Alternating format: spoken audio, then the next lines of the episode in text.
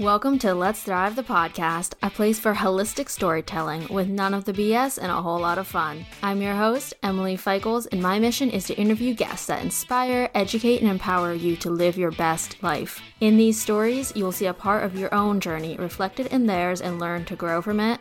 And with that said, let's thrive. Welcome back to Let's Thrive the podcast, and I'm your host, Emily Feichels. Today, we have such a stellar episode on all things cycle syncing and caring for your hormones, which is just such an important facet of health. And I mean, if you guys have been around for a while, you know I've had quite the health journey, but I don't think I've talked too much in specific about my hormonal journey. And that's simply because there's not much to discuss. Um, as you know, I'm about to explain here you know, back in the old days when I was struggling with an eating disorder and, you know, grief and stress and everything that happened in my childhood, I never even got a period until I was about 17, I think. And even then, it lasted about two months and then went away again. Fast forward to just this year, 2020, I am now 20 years old, and I managed to have a period in May and June, and then it went away again. So I've had like four legitimate like menstrual cycles, I guess, periods, however you want to say it, bleeds in my entire 20 years of life. And I, you know, I know that this is from the stress that I've had both internally and externally from various sources. And that's what I really want today's episode and my message overall when it comes to hormone health to portray is that stress is such like it's just such a hazard not only to just like overall well-being but specifically to our hormones in ways that we don't even understand. I mean, if once more, if you guys have been around and you know what my health history is, like having that chronic hep C for who knows how long, like my inflammation levels were so high. My body was under so much stress from being like attacked from the inside out it's like, of course, I didn't have my period. Plus, as I mentioned before, the disordered eating did not help. And then even now, like my body's still recovering from those years with the hep, like with the Hep C. Like I still have gut issues. My hormones are still, um, you know, imbalanced. I'm working on them. They're greatly improving thanks to my wonderful doctor Chloe. But I'm still like in that progress stage, and I'm hoping, fingers crossed, like very crossed, that now that I am settled in and grounded in my new place with such good energy here, that the last of those like internal stressors will just sort of fade away and I'll be able to finally have my body feel like comfortable enough to have a period. You know, I think that's what a lot of us are struggling with right now is maybe you have like a normal period, but maybe you have like very bad symptoms, or maybe you have PCOS, or you're like me and you don't have a period. Um, it could be caused by stress, it could be caused by being underweight, by not eating enough fats, or whatever it is. Um, overall, like it's all stressors on our bodies and on us. So it's just, uh, Wow, I went off quite the uh, rant right there. Sorry, folks. But um, the main point of me sharing all of that is just to point out like this important reminder for you and for anyone listening today. We are all so, so, so, so unique. No one way, no one diet, no one food or supplement or anything will ever work exactly for you as it does for someone else. And so, because of that, whenever you listen to podcasts, not only mine, but any other podcast, any other source of information, and they're saying, do this and you will be healed, I, di- I like, I raise a hand and I'd say, hold up a minute here. Like, let's just think. How, like, how will this affect my body, right? Like, you know your body best. And so I want you to remember that because if in this conversation or if other conversations someone's talking about a supplement or a food or a routine and it's like you like I don't want you to view this as like the magic cure all pill. These are suggestions. These are things you can try and experiment for experiment with for yourself. So just please keep that in mind. And today's lovely guest that is on to talk all things hormones and cycle syncing and, and some woo woo fun in there as well is Hannah of Holistically Hannah. She was on once before and you guys went crazy for her episode.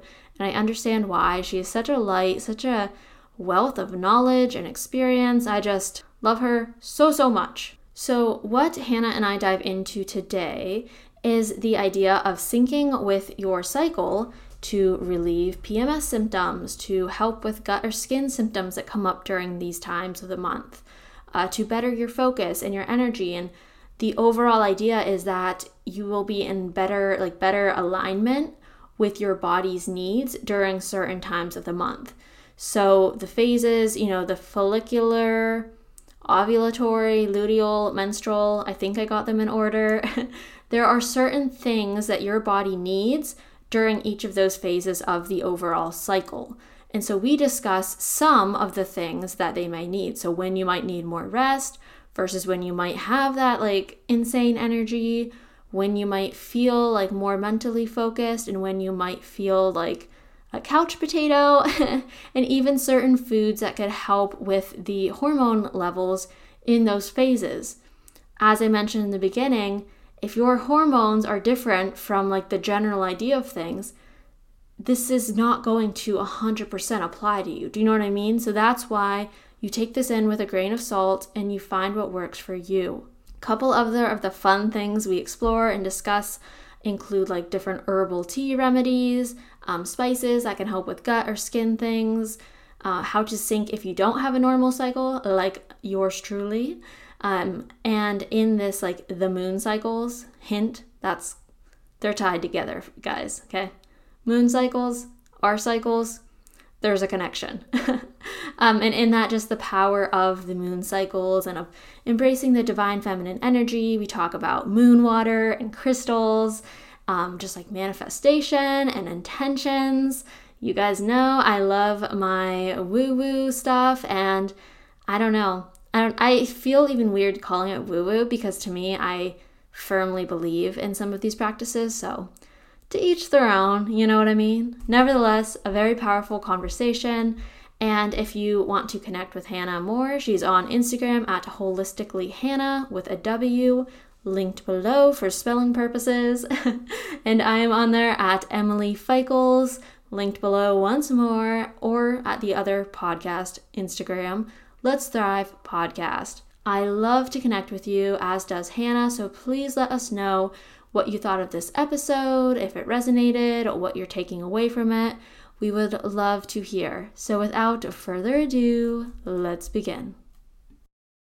Something that I just love about your feed, and I think a lot of people actually go to you for, is cycle cycle syncing. A uh, little bit of a tongue twister there. so to start out, like, can you just explain from your viewpoint, your experience, what cycle syncing is, and we'll just dive right into it. Yeah. So our world is really set up in a masculine way where we're supposed to show up the same every single day.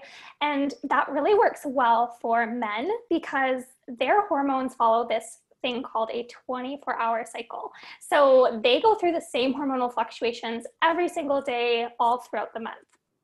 But women actually follow a month long 28 day hormonal cycle. And so when we're in the beginning of our cycle, our hormones look completely different than a couple of weeks into the cycle. And that's where cycle syncing really comes in. It's where we tune in and we understand that instead of living the same every single day, we set our lives up around these fluctuations throughout the month. And so all of the foods that we're eating and our types of exercise and the way that we're working will look really different from one week. You know, and I, I love what you said there about like the cycles and the difference between men and women because so often, I think we especially see this in like the eating disorder realm, right? Where it's like we get in this idea of like, this is what works for us and I'm going to stick with it. And we're so afraid of, you know, if we, if we steer from this path of eating the same foods or doing the same workouts um, or following the same routine, we're afraid that we'll gain weight or we won't be as successful or we won't be as loved like whatever it inherently comes back to do you know what i mean like we just get so afraid to break that that routine that cycle that we're in. But biologically we're not meant to. Like that's what you were just explaining there is that like we're meant to go in this like whole different way of living that's so different than what i think a lot of us are comfortable in. That was my exact experience. And I would wake up one day really ready to do an intense workout and I would feel really good eating a certain type of food. And then the next week, my energy would just be completely different. I would be way too tired to do any sort of strenuous exercise and I would beat myself up about it. Um, and so I really think that the reason I'm so passionate about learning about your menstrual cycle and living in tune with it is it really gave me permission to start to love my body and really accept these ebbs and flows instead of constantly trying to fight them. Oh, I love that that bit about like permission because it's so true where yeah like we do we just beat ourselves up for the weeks when we're too tired to do the workout that we had planned to do or the days when we're eating more right? Like we we think snacking so bad but i know you've talked about this and we'll get into it later. Like there are times when you just need more food. Like your body is craving more and, and that's those are the days when we're eating a bit more. And there's so many ways that we like put that unnecessary guilt and shame on ourselves when in reality like if we can understand the sort of like syncing with our cycle and everything that comes with it, it is like a, a type of permission or a way to get past that guilt and shame that can come with those quote unquote bad days as we, you know, as we refer to them as, you know what I mean? Oh my gosh, it's so true. And it goes beyond just eating and exercising and it really has helped give me permission to work different ways throughout the month as well and also socialize because for me there would be periods in the month where I really wanted to spend time with friends and then the next week I felt so withdrawn and introverted and I just wanted to nest away in my home and I would be like well what's wrong with me? Why why don't I want to go out and socialize? Why don't I have the energy to do this? And it's the same with work our creativity and our mental energy ebbs and flows throughout the month as well. And so we can really tap into that power by understanding these changes instead of trying to force ourselves to work in a certain way or do certain activities that just don't align with where we're at that month. Oh, I love it. Yeah, it's like it's like giving ourselves a superpower as if we can understand when to do what. So I guess on that note, like would you be able to break down sort of like a rough idea going through the month, like what the what the phases are. Um, you know, I guess kind of in regards to let's start with maybe like food and movement, like what might feel better during certain certain times of it. Yeah. So, the way I really like to break it down is thinking about the menstrual cycle in four phases. And these phases mirror the four seasons that we go through in nature. So, I really like to start in day one, which is the day after our period ends. And this is the first phase of the cycle, and it's called the follicular phase. And this is the phase of springtime energy. So it's when our period is over and our hormones, which have been naturally low as we were bleeding, are now starting to rise up. And so we're filled with this refreshed, renewed springtime energy. And it's really the most creative time in the cycle and the best time to start beginning fresh projects and fresh activities. And then as far as food goes, we really want to support healthy hormone production during this time because our hormones are naturally low. And so, in particular, we want to really help our hormone estrogen climb because we need enough of this hormone to actually ovulate later in the cycle. So, I love to focus on foods that are phytoestrogens. So they help to actually build the hormone estrogen in our body. So that's things like flax seeds and small amounts of organic tempeh and tofu or something like oats. And then we also really want to make sure that this estrogen is in a good balanced amount in our body, so not too much and not too little. And so that's where eating things like cruciferous vegetables is really supportive so that we can help to balance out and make sure our estrogen isn't getting too high. And mm-hmm. then as far as movement goes in this cycle, because we have that really refreshed and renewed energy, it's a good time to try new activities. So, if you want to go try out a new workout class or go do a new hike to a place that you've never been, that's going to be really fulfilling and stimulating. Okay. And so that that's the follicular phase. Yeah. And okay, I love that. And I think it's so interesting too because I mean like obviously everyone is going to be different, right? But what's neat already is, you know, and as we go forward talking about the rest of the phases in a moment here, I just want everyone to remember like this is not an excuse to make food rules. This is not an excuse to have like food fears. But what's so great about like cycle syncing is that it like it can allow you and it can might even push you to try new foods, right? So instead of staying in that routine of I'm having this specific smoothie or this specific sandwich every single day, it's like, hmm, like what could maybe extra benefit my body today? And like, let's add that in. It's not about taking things out. It's just about adding in these these foods that will actually like support you to feel better, you know, mentally, physically, emotionally in your body too. That is such a good point, Emily. And that's really how I look at it. I never follow specific food lists when I am living with my cycle and eating with my cycle. It's really about adding certain things in and never taking anything away. Love that. Awesome. Okay, so we got the follicular in. What's next? okay, so next we're going into our summer energy phase, and this is the second phase of the cycle, the ovulatory phase. And as the name suggests, this is the few days in our cycle when we're actually ovulating and able to conceive. And so this really has the energy of summer. We feel so alive and vibrant thanks to estrogen, which is peaking. And this also helps to make our skin extra clear and glowy, and we feel more social. And this is also the best partner cycle when we're able to communicate and talk and ask for what we want. And so, as far as foods go in the ovulatory phase, it's a great time to add in fertility foods to really help boost cervical mucus and um, support egg quality. So, that would be things like avocados and eggs are some of my absolute favorites. They've got all of the nutrients and healthy fats.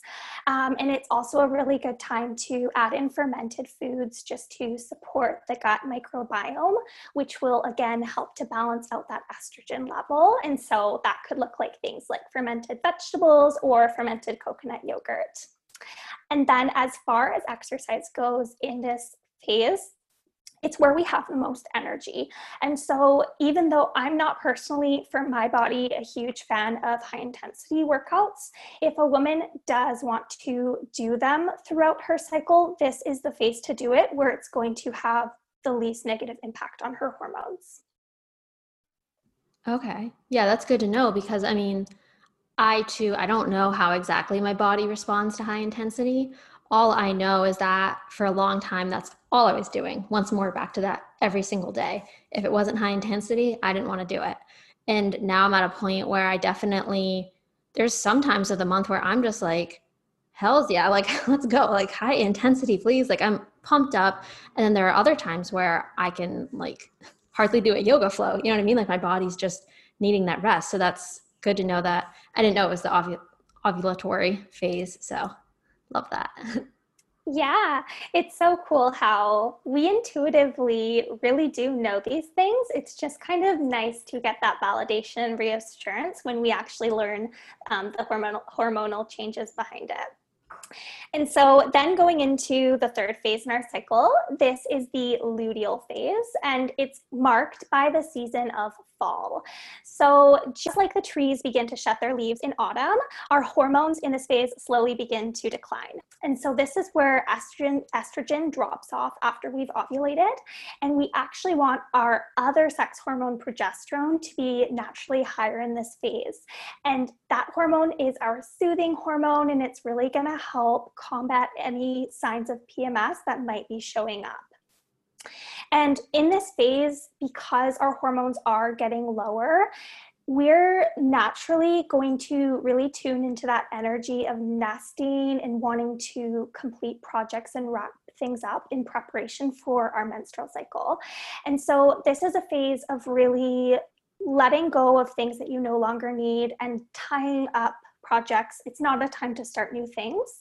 And it's really a time to honor your body's declining energy and make sure that you're nourishing yourself with lots of healthy fats and grounding foods and proteins because in the second half of our cycle, our blood sugar is naturally um, a little bit more wonky. And so it's really important in this phase that we're eating enough calories and our metabolism is actually picking up in the luteal phase. So we are going to physically feel hungrier and need more food.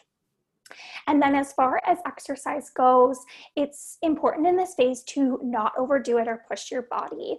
And so, I really love to go with the lower impact exercises during my luteal phase, such as going on a walk or doing some gentler weightlifting or yoga or Pilates.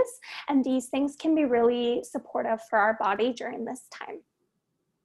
Oh, I love, and I love what you said there about like honoring your body in this time, right? Because like I feel like where the struggle would be is you're coming off these two phases where it's like real like energetic, bubbly, you know what I mean? You're out doing things, you're you're hustling, whatever it is, like you're in that energetic mindset. And so to be able to tap the brakes and allow yourself to ease into the final phase, I feel like that is so crucial. And I love I love how these like go so in tune with like the natural seasons, you know what I mean? So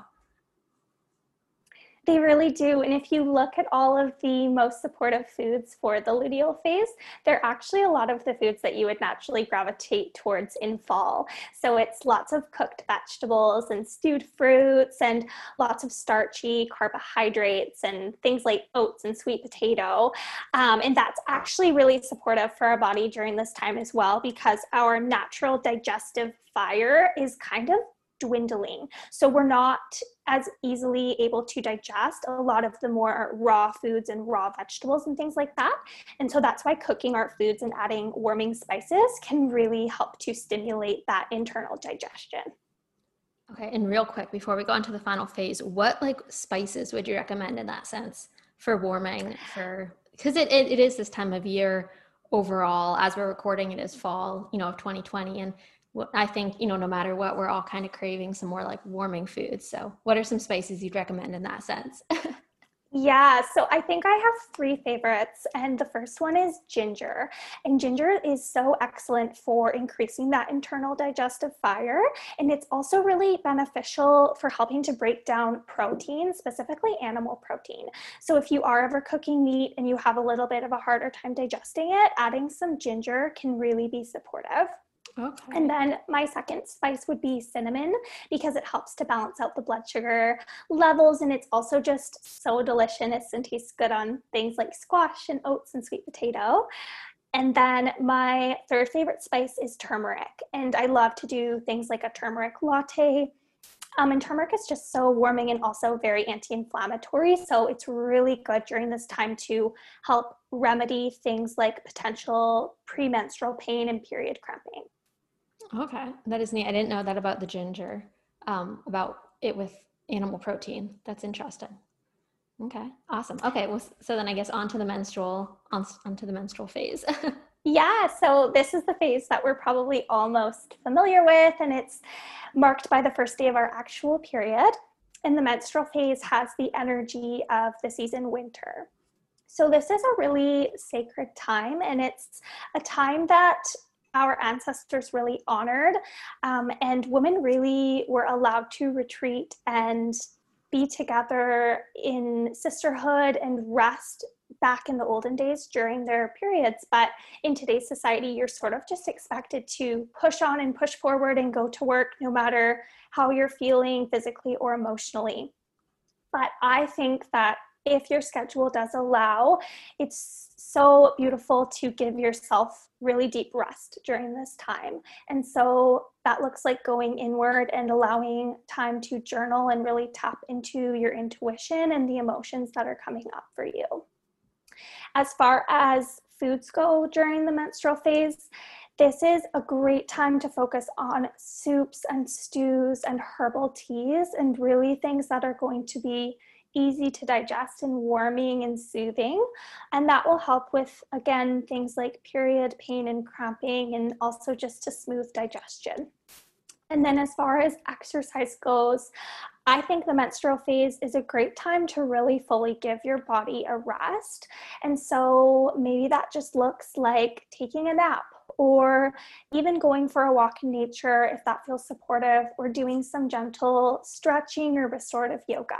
But especially for the first couple of days of your cycle, I really encourage people to allow themselves that complete break from the gym. I love that. And like, can you just imagine how beautiful and like wonderful it must have been in those times when like when women could gather, you know, during these times and like during that time of the month and just like be with each other and really like feel everything that's coming up and allow that sort of like divine feminine like flow just to take place versus like you said nowadays like obviously that's not an option for everyone. Like most of us are you know we're just living a lifestyle that unfortunately doesn't really you know make make room make space for that but i think like what could be interesting is just finding like any way to have that be incorporated right so it's like maybe when you know like the menstrual phase is coming up like you just make sure to book like a little bit of extra time in your days for maybe that extra nap or to sit a little bit longer in the morning with your tea or your coffee, whatever you're drinking. You know, like just find like the little moments to honor that phase. Um, but I just can't imagine how wonderful that would have been, you know, back then to gather in that sense. Yeah, I think that's such a beautiful point. It's well, for most of us, it's not possible to just totally take a vacation when we have our period. But again, coming back to what you said, I think it's so nice if we can even just carve out that time to maybe sleep a little bit longer, or maybe instead of hanging out with a friend in that evening, you have time just for yourself to have a bath or to journal or to read your favorite book. And so it's really about integrating those tiny little things into your schedule, whatever that might look like. Yeah, no, and I wanted to ask actually before I forgot. Uh, so you mentioned like it's the type the time of year, you know, for teas and things like that. And you are always posting like the most well they're beautiful and then they're also so functional um like tea concoctions i suppose on your feed so is there like some a blend or some like herbs in particular that you'd recommend for i maybe like overall hormone health or if it's specific to like the menstrual phase just so people could maybe like look for that blend um, from a brand or make their own, which is what I believe you do. So if you could just talk on that a bit, um, I think that'd be interesting to hear about. Yeah, so I've really gotten into the benefits of herbs this past year, and I'm actually considering um, doing some sort of herbalist certification because I'm so passionate about it. Um, and yeah, I think that there's a lot of emphasis these days on adaptogens and supplements, but herbs are truly medicinal foods that are a lot safer than most adaptogens, and they're widely available, and many of them are very affordable and accessible. So, my current favorite herb that I think is quite safe for most people, women or men, would be um, nettle. So, either dried or fresh stinging nettle. And this is one of the most incredibly nutritious herbs out of all of them because it's so mineral rich in a lot of those trace minerals that are unfortunately not um, in our food these days due to soil degradation and poor uh, soil quality. And so nettle has things like B vitamins and iron and magnesium and all of these minerals that are really supportive to our hormones. Um, and that's probably my favorite herb. And what I love to do to turn um, what you would consider a tea into more of a herbal infusion is to steep your herbs covered for four hours to 12 hours. So I like to do it overnight. And this is really going to infuse the herb's properties into the water and bring it into a more of a medicinal dose.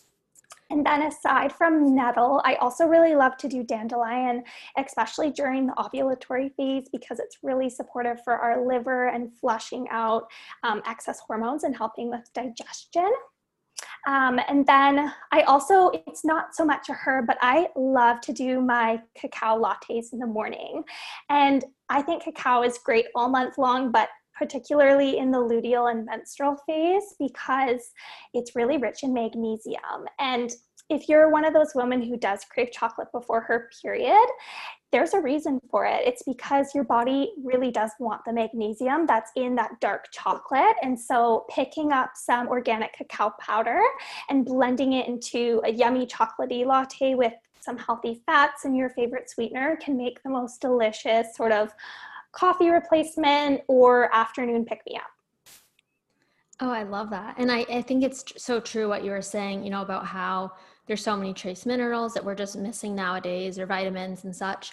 And, you know, it is true. And I know even with my own hormone struggles, um, yeah, because I think last time I updated you, I had got my period back. Unfortunately, it lasted about, I think I had it two months and then it went away again. But, you know, what, ha- what my testing showed in those times was that, you know, just these essential minerals, vitamins, whichever they were, I can't remember, um, that I was low in. And like the way my doctor sort of ex- described it to me is that like, you know, my body just needed like a bit of a boost, right? And so for me, it was doing supplementation for a bit until I could graduate to like finding like the rich sources of it, which is sounds like what would be that stinging nettle um, or like something like cacao, where it's like some, supplementing naturally um, and in a safe way these things that we all need but especially as women that we need and especially if you're trying to um, you know get your period back or just maintain it or just manage symptoms right? So i i love that and um yeah i just love your so you would call them like an herbal infusion then yeah. So when okay. you're I just love them. they're so wonderful. And yeah, going back to what you said for um, women who are struggling to have a regular cycle or who don't have a, um, a period, sometimes our body does just need that kickstart again by doing um, some sort of herbal supplementation, like what your doctor um, advised you. And then for women who are struggling, I definitely, there is one herb that I will suggest, but this is when you want to consult your healthcare practitioner first before um, deciding if it's right for you. But that would be Vitex. And so, Vitex, or um, also known as chasteberry, is a really um, potent herb for helping to kickstart progesterone produ- production. Um, and that one really helped me when I was struggling with amenorrhea, it helped me get my um, period back. But again, that one you would want to consult with someone before because it's only for women who have a certain hormonal picture going on. Yeah, because you never know like what like you know, you might not have your period, but it might be because, you know, a period a, a level is low or a level is high and you don't want to mess around, you know, like the stinging nettle, things like those we probably all could benefit from them in one way or another but something specific like that that's something that yeah like go and ask you know bring up the conversation with your provider or find someone who would be willing to discuss it with you i'm going to be discussing it with mine so that's good. But um going so staying on this topic of if someone's struggling to get like their period you know like their period back or just to o- overall with it like is it possible to cycle sync in a way if we don't have that like physical physical way of tracking it i suppose? Yeah so when i didn't have a period I started cycle syncing with the phases of the moon. And whether it's a woman who's dealing with something like amenorrhea or PCOS, or if it's someone who is potentially postpartum or postmenopausal, um, following the moon cycles can be a really beautiful way to still tap into that cyclical rhythm that women really crave, even if you don't actually have a physical bleed. And so, a long time ago, before the introduction of artificial lighting, many women actually were synced with the moon cycles. And so, it was really common for a woman to ovulate with the full moon and bleed with the new moon. And the reasons behind this is because light is the highest stimulus to the brain. And so it has the most effect on our hormones. And so if there's no artificial lighting, then a woman's hormones will naturally sync up with the moon's lighting because that was the most potent source of light back in those days. And if you also think about it, the moon is so powerful that its energies influence the ocean tides throughout the month. And it's really beautiful because women have a similar ratio of water in our bodies as well. So it's no wonder that the moon is influencing those same waters within ourselves. And so, what I really recommend, um, whether it's cycle syncing or seed cycling, like we talked about in our previous episode, um, is to start by using the new moon as the day one, quote unquote, of your menstrual cycle and going from there. Okay. Okay. So start new moon as like the follicular phase and then progress through. And okay, that makes sense. Yeah. And I think that's a great, because I know before, like even I put off seed cycling or cycle syncing in general because I was like, I just don't even know where to start. You know, like I, I have these ideas, you know, of where my period has been once or twice in my entire life, but otherwise it's like I don't know. And I think that can prevent so many of us, you know, when we don't know something, we just we just oftentimes put it aside or we don't do it. And I think that do, going with the moon cycle, like that could be so powerful. And um, I guess just like in general, are there any other ways that like the moon cycles in general, or f- when we sync with the moon cycles, like how that can benefit us, like whether that's emotionally, mentally, uh, with like our workflow.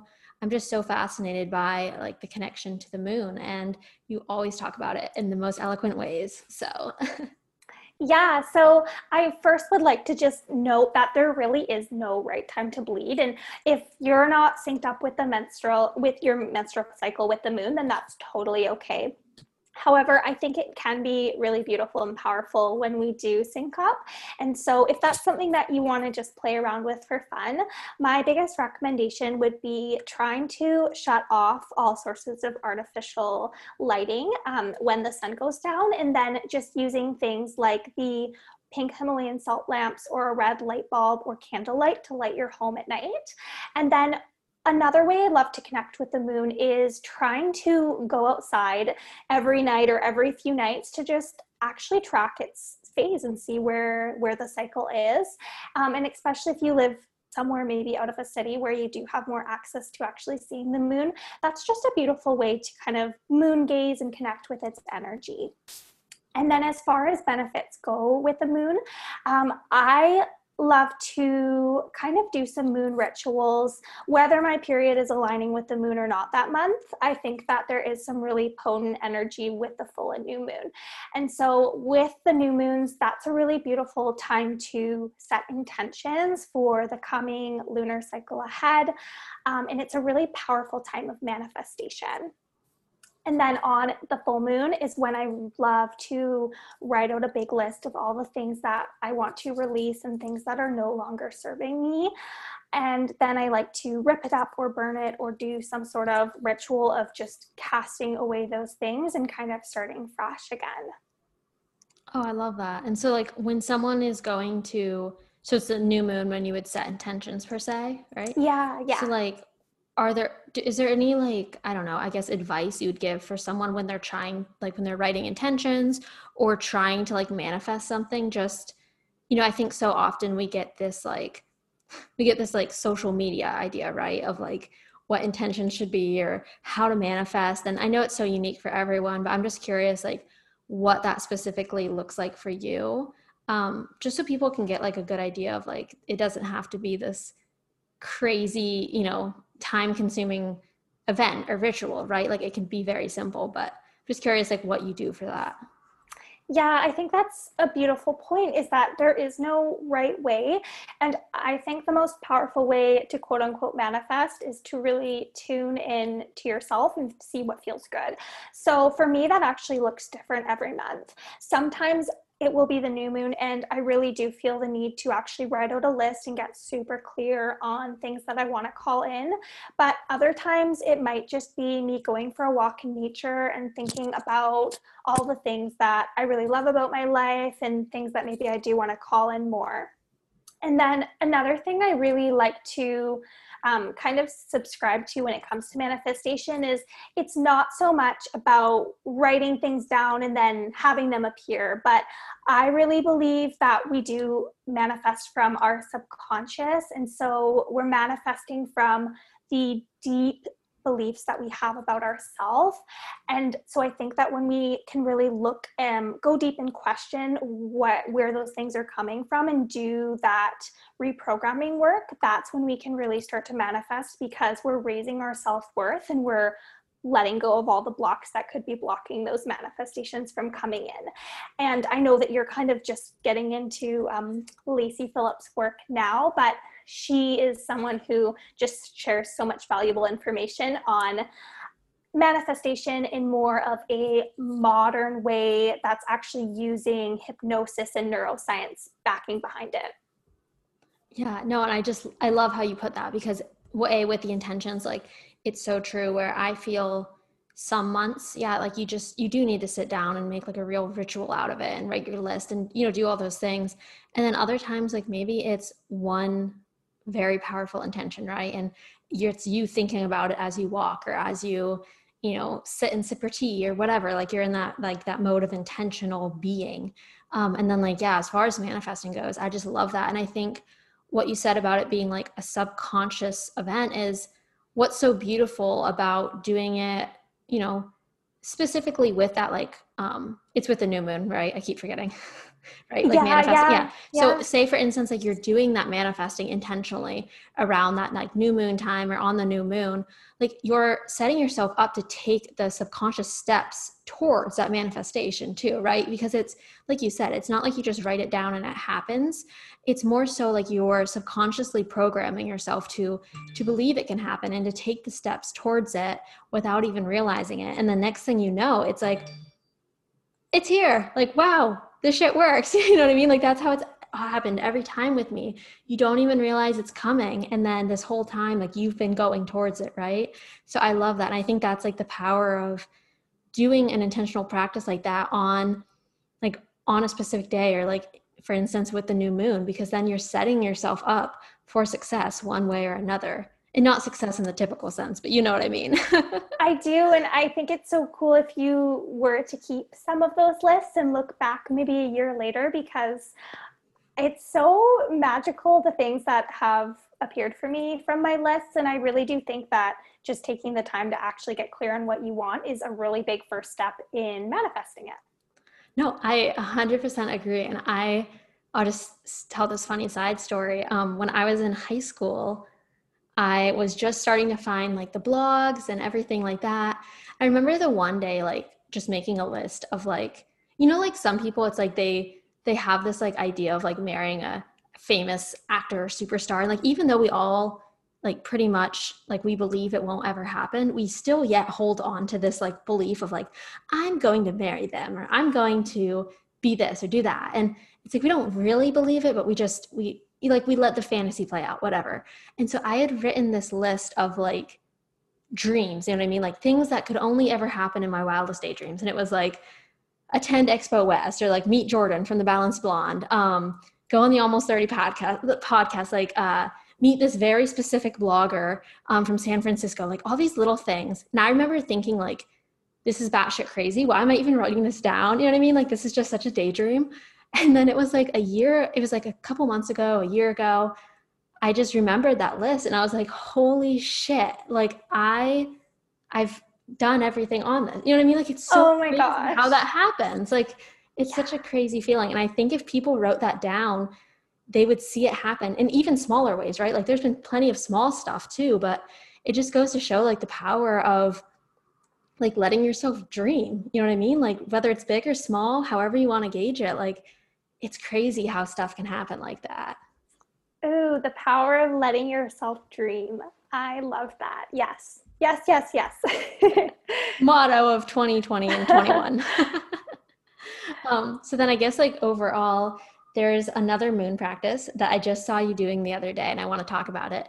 Um, I didn't get to ask you about it before now, but it was moon moon water. If I'm getting oh yes, can you talk about that? I'm just so intrigued. I I love, you know, like all this type of stuff. So, yeah. So, I've just started to do the moon water practice this year. And I think I found, I started learning about it on Instagram, but I did a little bit more research. And I think it's just another beautiful way to connect with the moon. And so, if you think about it, when the moon is at its fullest point, it's radiating so much powerful energy And so, a lot of people like to also do this with crystals, but essentially, you fill up some glass jars um, or mason jars or whatever with water and you set it out on your windowsill or maybe even outside overnight. And you let the moon, the full moon, charge the water. And in the morning, my water is always super bubbly and it almost seems like it's been electrically charged. And then you can do a lot of fun things with that water. I know some people will pour it in their bath, but I like to just drink it or make my elixirs or herbal teas out of it. And I just think it's another really beautiful way to connect with that energy. And also, I forgot to mention, but I like to kind of set an intention after I put the water on the windowsill for each different glass. And so maybe I make one glass the intention that I'm infusing this water with the energy of calm and peaceful vibes. And then the next morning when I drink that, I feel like the moon has really helped to set my intention into that water. Oh, I love that. And I mean, it's going back to what you said before of if the moon is powerful enough to control the ocean, like why you know like it makes sense in my eyes in my mind that it could 100% affect still water. Do you know what i mean? Like water that's just in a glass underneath its light compared to everything it does for the ocean all the time. And when it's at its fullest fullest energy exposed to us. So i was so fascinated by that and i saw someone else doing it too.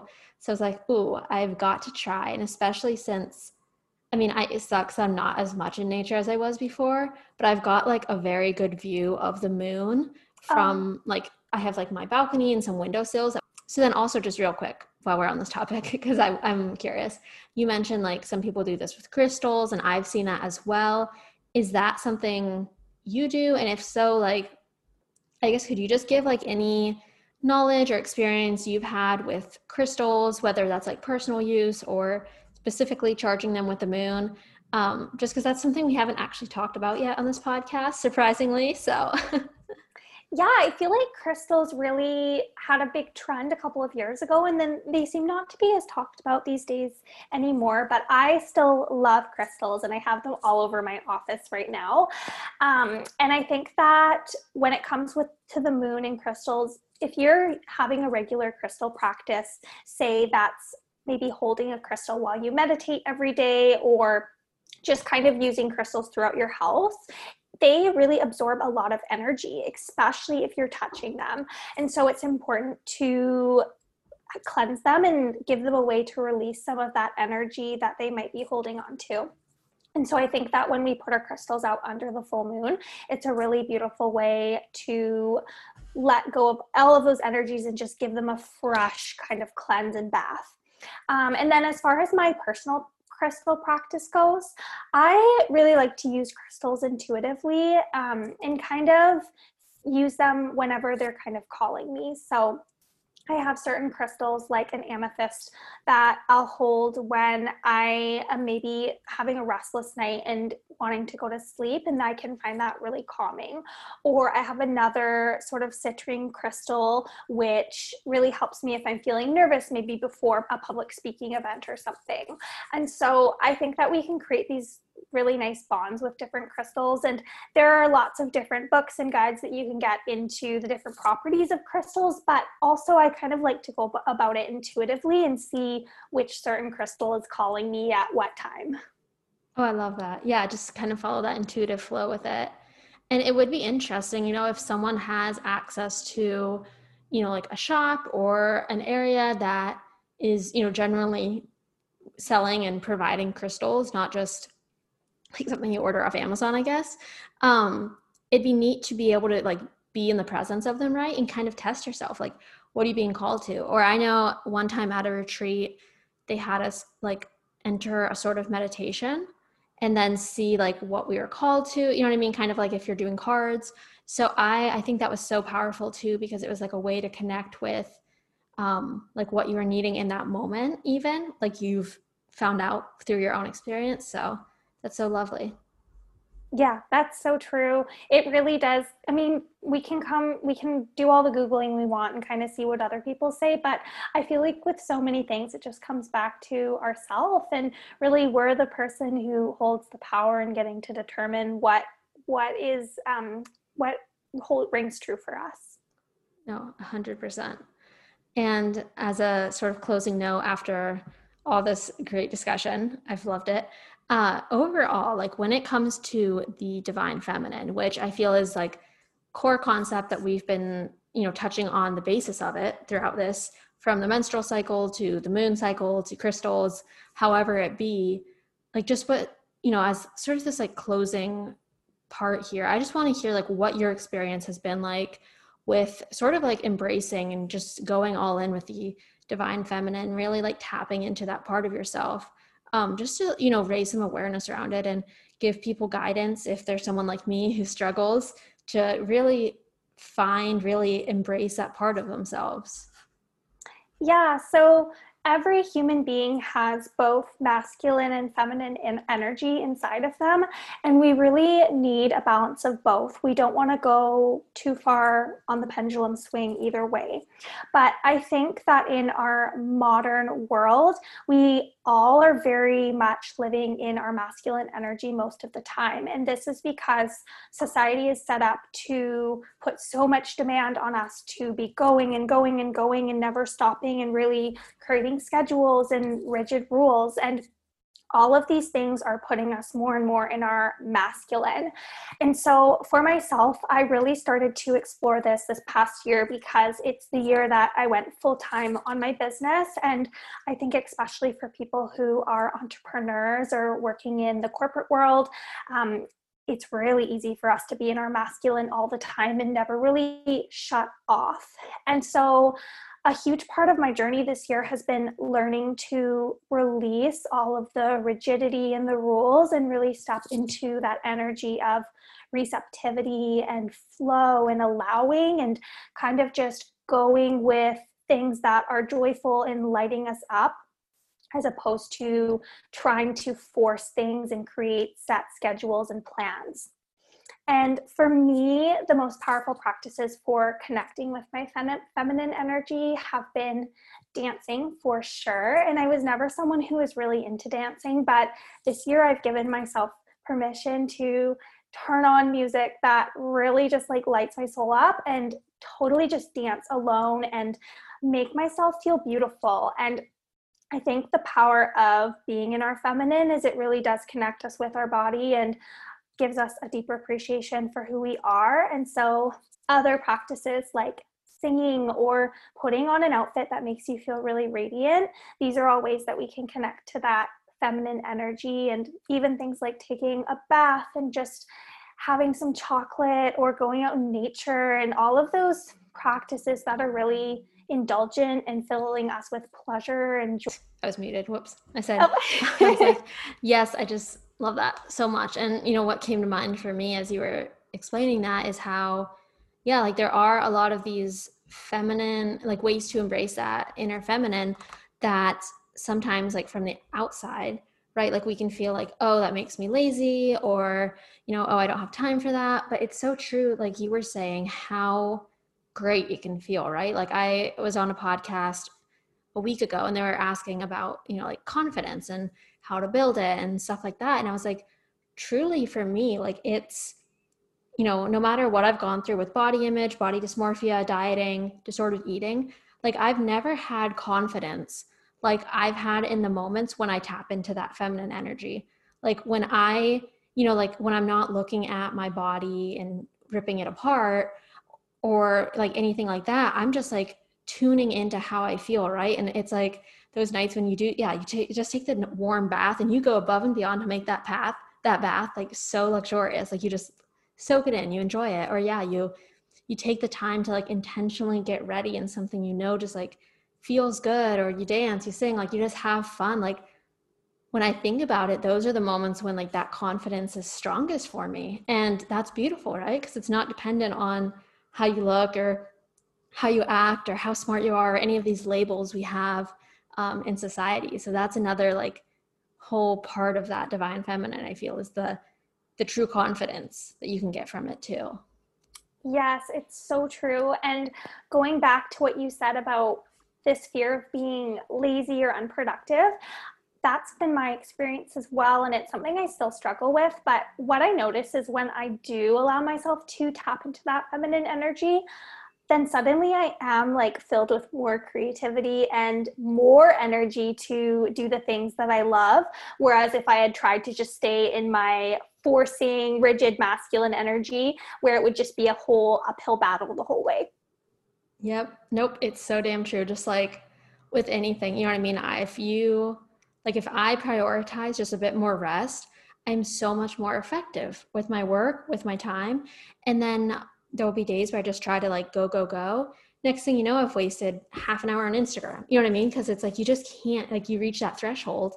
And then instead of like properly resting, you just, you know, go on a deep dive Instagram scroll or do something that's just, you know, maybe not the best for you mentally, emotionally. So I, I love that. It's, it's like a form of preventative care, you know? I don't know totally. No, I totally agree. Uh, well, you are absolutely amazing. And I just can't thank you enough for coming on again. This was such a powerful conversation. And um, where can people find you to follow along, to learn more? Because you are hands down like one of the accounts I go to every single day because I'm always learning from you. I'm always inspired by you. Um, and I truly mean that. So pimp yourself out. oh, thank you, Emily. That's truly the biggest compliment coming from you. So everyone can find me on my Instagram, which is where I'm most active at Wholistically Hannah, and Wholistically is with a W. And I haven't actually announced this anywhere yet, but I'm going to announce it here. Is that I'm not sure, depending when this podcast comes out, it might already out, but next week I'm going to be releasing a holistic cycle guide, which goes deep into the root causes of hormonal imbalance and how we can address these imbalances, as well as all of the different phases of our cycle. And learning what nutrients and what foods, what self care, what lifestyle practices that we can really do to feel our best throughout the month. Um, and I also talk about the moon phases and period blood and different herbs and different supplements. So it's really like a whole holistic guide to women's health and the menstrual cycle.